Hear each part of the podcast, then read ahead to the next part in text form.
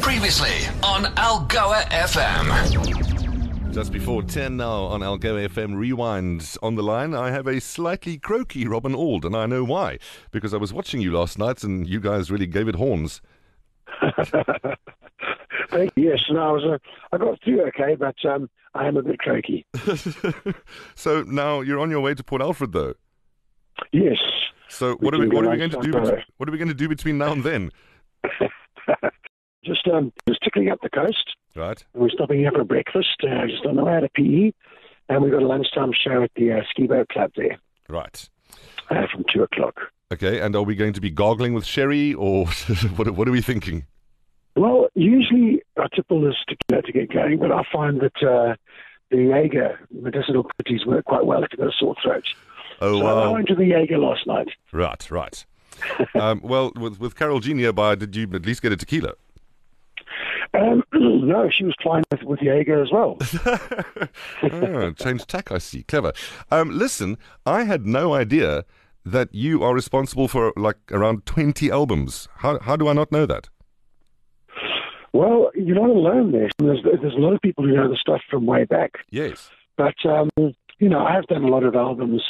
And uh, I suppose that the, the, the scene's just changed a wee bit, you know. Uh, the, the radio, radio and so on is, uh, is a lot different to what it used to be. So it's um, a question of formatting, I suppose. Uh, singer songwriters and guitars and all that are Mm. kind of more on the streamers these days. Yeah, pretty much. Um, but it's, it, so the plus side is I get to to make fans a lot because people go, oh, I haven't heard this before. They come to show and they, you know, and sort of reminds them. I, the old songs like All of Woman and Baby You Can get them into the show, and then and then uh, try and try and bring them up to speed. yeah. Um, so, sometimes they come and sometimes they just want to stay in, in the 80s. That and that's also fine. True, true. uh, the, the question that I'm, I'm going to ask Wendy when I chat to her shortly, and I'm, I'm going to let you rest your voice in just a second, is um, as one of the kind of living legends of South African music, why do you still bother? Do, do you still have an appetite for it? Yes, we do. I mean, you know, people ask us, uh, yeah, you're still going so, and, and it's uh, it's what we do. You know, it's. Um, I think I would feel if you don't do it for a while, you start feeling a bit out of sorts. Um, it's just a, an, an interaction with people, Yeah. um, and sometimes, I mean, I've done stints where you you may be doing studio productions. I mean, I produce for other acts as well. Sometimes you spend three months in the studio, and you kind of forget what it is to go out live and actually connect with people. Yeah. And the the COVID thing was very much a part of that because the first streaming show I did, it was actually quite emotional. You know, I hadn't played for people for you know a long time, Yeah. and and the realization that people were actually listening to you and they and it's needed. Um, you know, it's it's quite a, a profound process.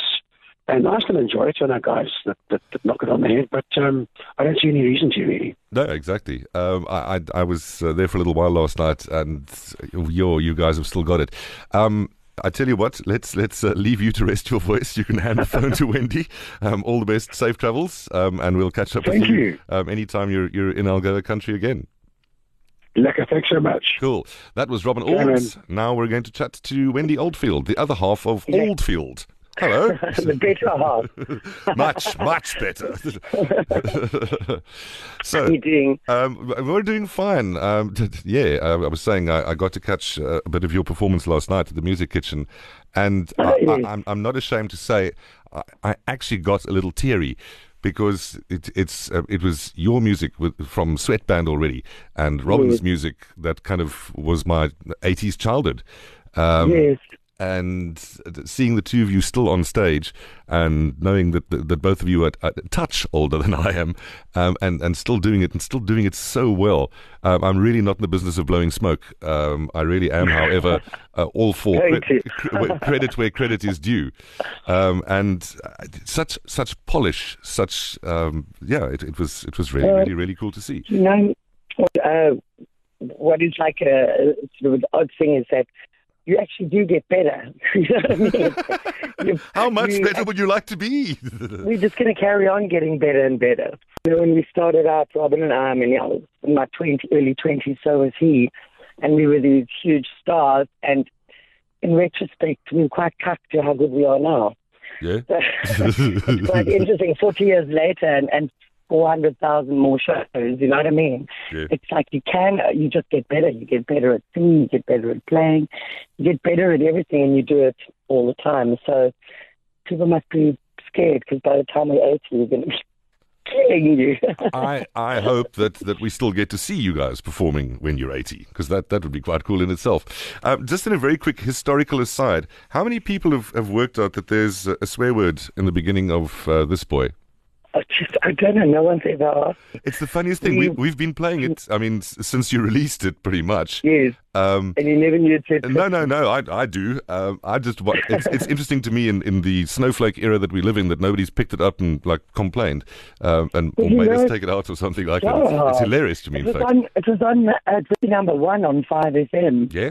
And and all the stations. I'll go Y KFM, all the different stations went to number one on, and no one ever said anything at all.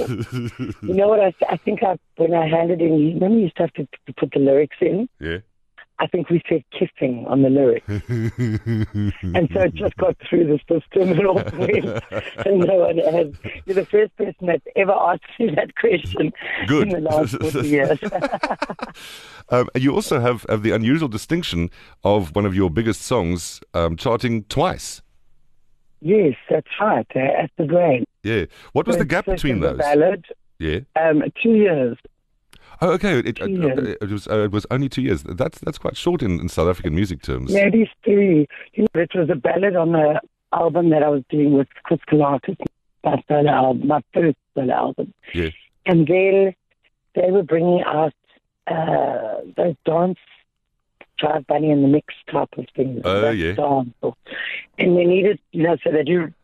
They brought out remixes. I've never even heard of a remix before. 1991 or something. I know, and, and, and now you have one. And they, yeah, and they, they actually, you couldn't, um, you couldn't take the separates and do a remix like you can now. We had to go in and re-record everything because you could change the pitch of the vocal. So I had to redo all the vocals and all the parts to be played as a remix. oh, I had no Do you idea. know what I mean? Yeah. No, they didn't take it from the original song. They Oh. just made up a new one, a new, a new groove, obviously with the same melody line and everything. And then I went in and I re-sang it again, Uh huh. Uh, and that went to that one went to number one. The, interesting. the remix version, yeah, which was very popular in South Africa. When when you kind of look back on on on your, your kind of career and uh, your life, uh, what what kind what are, what are you thinking now? Um, could you've seen it? Could you've seen where you are now then? No, not at all. I uh, make different decisions as you go along because life happens differently. You make more realistic decisions. You know, like if you thought when you were 18 and what you would be when you were a certain age, I'm glad I'm not that. You know what I mean? I, I'm, gl- I'm glad that thing I thought would happen to me didn't.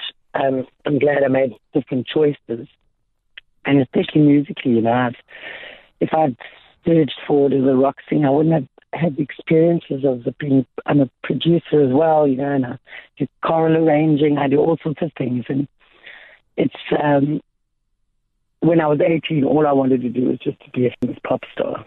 Yeah, got it. And oh, now I'm a musician and a, a good one at that.